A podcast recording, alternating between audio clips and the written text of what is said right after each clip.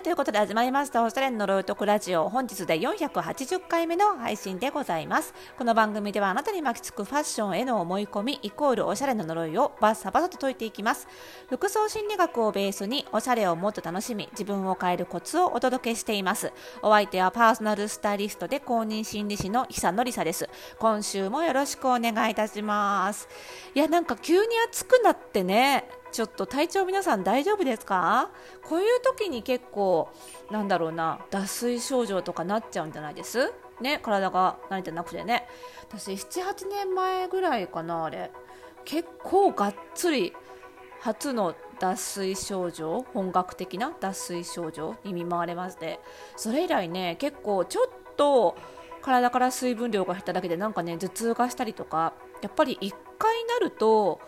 体の方もアラートをすぐ出すようになるんでしょうね結構ねすぐ具合悪くなっちゃうのであのかなりこまめにねあの水飲んだりとかあの日傘をしっかり持って対策したりしてるんですけれどもねあのこういうあの暑さに慣れてないね体が慣れてない時期っていうのが一番危ないのでねちょっと気をつけてねいきたいですよね。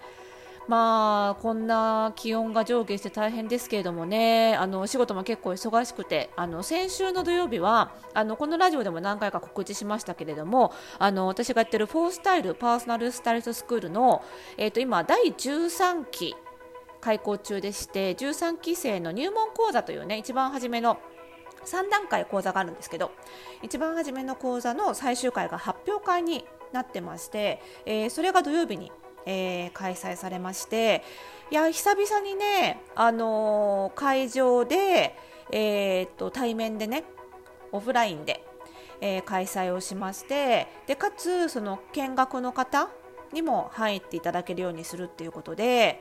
えー、久々にねちょっとあの生でやるという感じで盛り上がったんですけどね。であのウェブ観覧もあのお申し込み受付したところ結構たくさん来ていただいてねありがとうございました。ねあのちゃんとお伺いする暇がなかったですけどもしかしたらねこのラジオがきっかけであの見てくださった方もいたかもしれませんがねありがとうございました、まあ、いらした方もね本当にあのスクールに入るとかそこまで考えてないけどちょっとこうおしゃれについてあの専門的に話をする様子を聞いてみたいっていう方から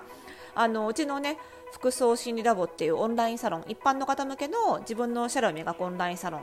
の服装心理ラボの会員さんがあのそっちのスクールのね発表会も覗きに来てくれたりとかあとはもちろんね入学真剣に検討されてっていう方もいたんですけど本当いろんな方があとね生徒さんのご家族の方とかにもね観覧いただいてねあのまあ、やっぱり観覧者が多いとねあの発表する側もねすごく気持ちも引き締まるしいろいろ感想いただけた方がやりがいにもなりますので、まあ、特にパーソナルスタイリストはね一般の方におしゃれをお伝えする仕事なのであのもちろんね修了生もたくさん見に来てくれてその修了生先輩の目線で、まあ、プロ目線からのアドバイスっていうのもありがたいんですけどあの本当にね一般の方のフィードバックもすごい助かるんですよ。ありがたいんですよね。もうあの入門の最終回になってくるともう半分やっぱりプロなのでだんだんだんだんその一般の方の意見っていうことが想像しづらくなってきちゃう。目線が変わってきちゃうのでね。だからそういう意味ですごくありがたかったですね。本当にね。であとはやっぱりそういうふうにその別にスタイリストスクールに入ったりとかパーソナルスタイリストになりたいって思ってなくっても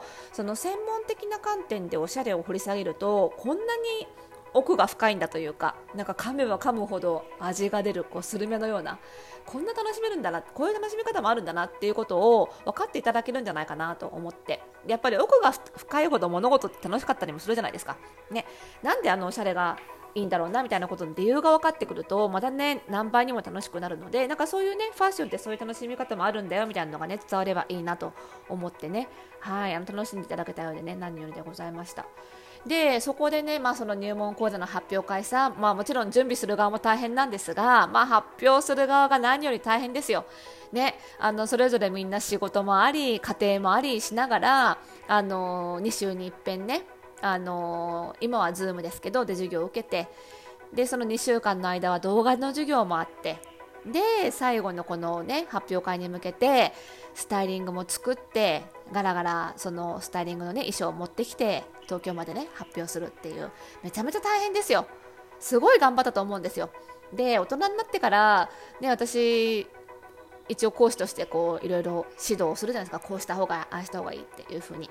で大人になってからそういう指導を受けるっていうね経験もそうそうないわけでそのできてないところを指摘されてへこむこともあればその課題がねあの追いつかなくって時間のやりくりどうしようって思うこともあれば、まあ、そんなことを乗り越えてね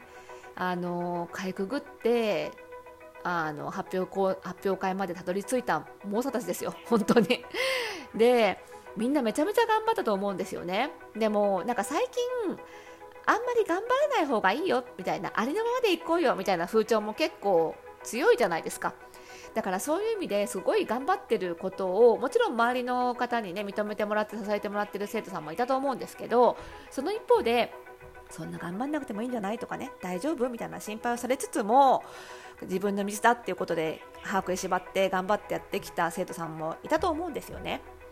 なのでそこでお話ししたんですけどやっぱりねもちろん健康第一ですよ心身のね心身の健康第一なんだけど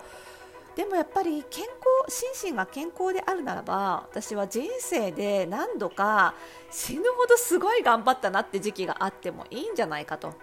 思うんですよね。それこそがやっぱりそれがてそのそれで体壊したらもちろんダメですよ。だからそこの見極めも大事でその頑張ってる自分をちゃんと俯瞰で見てまだいけるのか？みたいなね風に見ておく自分も必要だしっていうのはあるんですけどでも頑張れるならやっぱり頑張った方がいいというかね頑張る時期があってもいいと。みんながみんな自分らしく頑張らないでそこそこでっていうことではないと思うんですよね。で本当今ってなんか頑張らせないというか例えばなんだよね。あの怪しい団体、まあ、一昔前で言うとマルチとか、まあ、今で言うとねオンラインサロンもそういう団体結構あったりしてなんかうちのね服装診療も怪しい団体じゃないかって思われることも結構あるんだけど、まあ、そういうなんか自己啓発セミナーとかさ結構怪しい団体があったり、まあ、今も昔もありますけれども昔ってそういう団体ってとにかく頑張らせて判断力失わせて搾取するみたいな構造が結構多かったわけですよ。もうお前ら頑張れ、ここだみたいな、もっとやれ、もっとやれみたいなね、もっとやったら儲かるぞみたいな。だけど今違いますよね。今ってそういう団体で入ったら何て言われるかっていうと、頑張らなくていいよ。あなたはそのままですごいよ。いいよ、そのままで。大丈夫、大丈夫って言われるんですよ。え、一見いいじゃんって思いますよね。だけど、これね、いいことばっかじゃないんですよね。やっぱりそういう団体、まあ、何かこう自己啓発の団体とかであの悩みを持ってるからこそ入ってくる人が多いわけですよ。今の自分を変えたいとかね、今の自分で何か生活に不都合を感じていたり、困りごとを持っていたりするからこそ変えたい、何か得たいと思って入ってくるわけですよね。なんだけど、そこで頑張らなくていいよって言われちゃったら、そのまんまになっちゃうじゃないですか。何も何も変え変えないし、自分もそうだし、環境も変えようとしないし。ね、何も変わらないわけですよね。でも問題はもともとあったわけで実際にはそのままでいいはずがないんですよ。そういうふうにそのままでいいはずがない人に対してもそのままでいいんだよ大丈夫だよあなたが一番素晴らしいよって言っちゃうことがものすごく問題だしそう言ってしまうことはものすごく無責任なことなんですよね。でそう言われるとやっぱりね一瞬は気持ちよくなりますよ。問題抱えてた人でも。あ私が悪かったんじゃないんだ。私このままでいいんだって思えるから一瞬は気持ちよくなるんだけどでも長期的なで見ると問題は解決されずに残るから結局これってお酒飲んで嫌なことを酔っ払って忘れちゃうみたいなのと一緒なんですよね。だからどうなるかっていうとずっとお酒飲まなきゃやってられなくなっちゃうんですよ。飲み続けないとやってられない。もう現実から目をそらし続けないと。だって問題って大半がほっとくと大きくなっちゃうことが多いので。なのでずっとずっとその団体の中にいて大丈夫だよって言われ続けなきゃいけない。でも実際大丈夫じゃないっていうね。これものすごい怖いじゃないですか。で私心理師なのでそのカウンセリングだってそうでしょって言われることもあるんですけどカウンセリングは確かにあの心理学の用語で言うとねクライアントさんに無条件の肯定的関心を持つっていう言い方をするんですけどでもそれは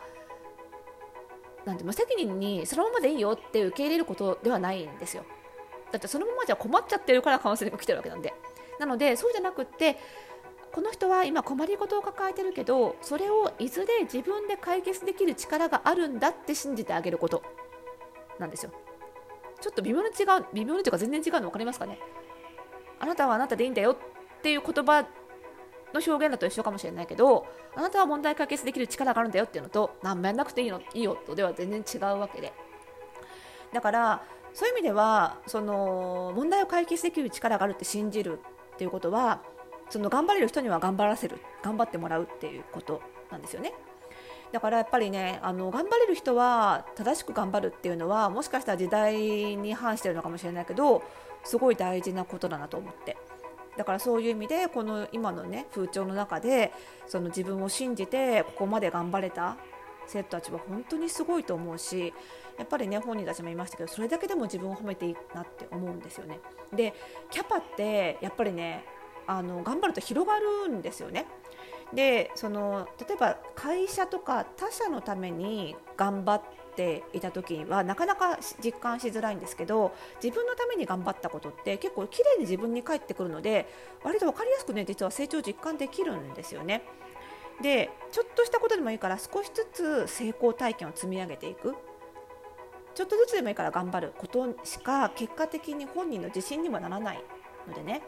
やっぱりね自信っていうのは成功体験の積み上げでしか、まあ、作られないっていうことは、まあ、心理学でも分かっていることなので実はねその来月の服装心理ラボのあのメールレッスンのテーマもこの辺りなんですね。高められるものなら高めたい自信について考えるというテーマでその自信とはそもそも何なのかとかねその自信の高め方っていうのをお伝えしていくんですけれども、まあ、なのでねちょっと最近なかなか頑張れないなとかっていう方は、まあ、あのファッションについて頑張りたい方もそうでない方もねあの聞いていただけるとねすごく参考になるものだと思うのでぜひねあの来月の服装診ラボにもちょっと興味を向けていただけるといいかなと思っております。詳しくは番組概要欄のリンクをご覧ください。それではまた。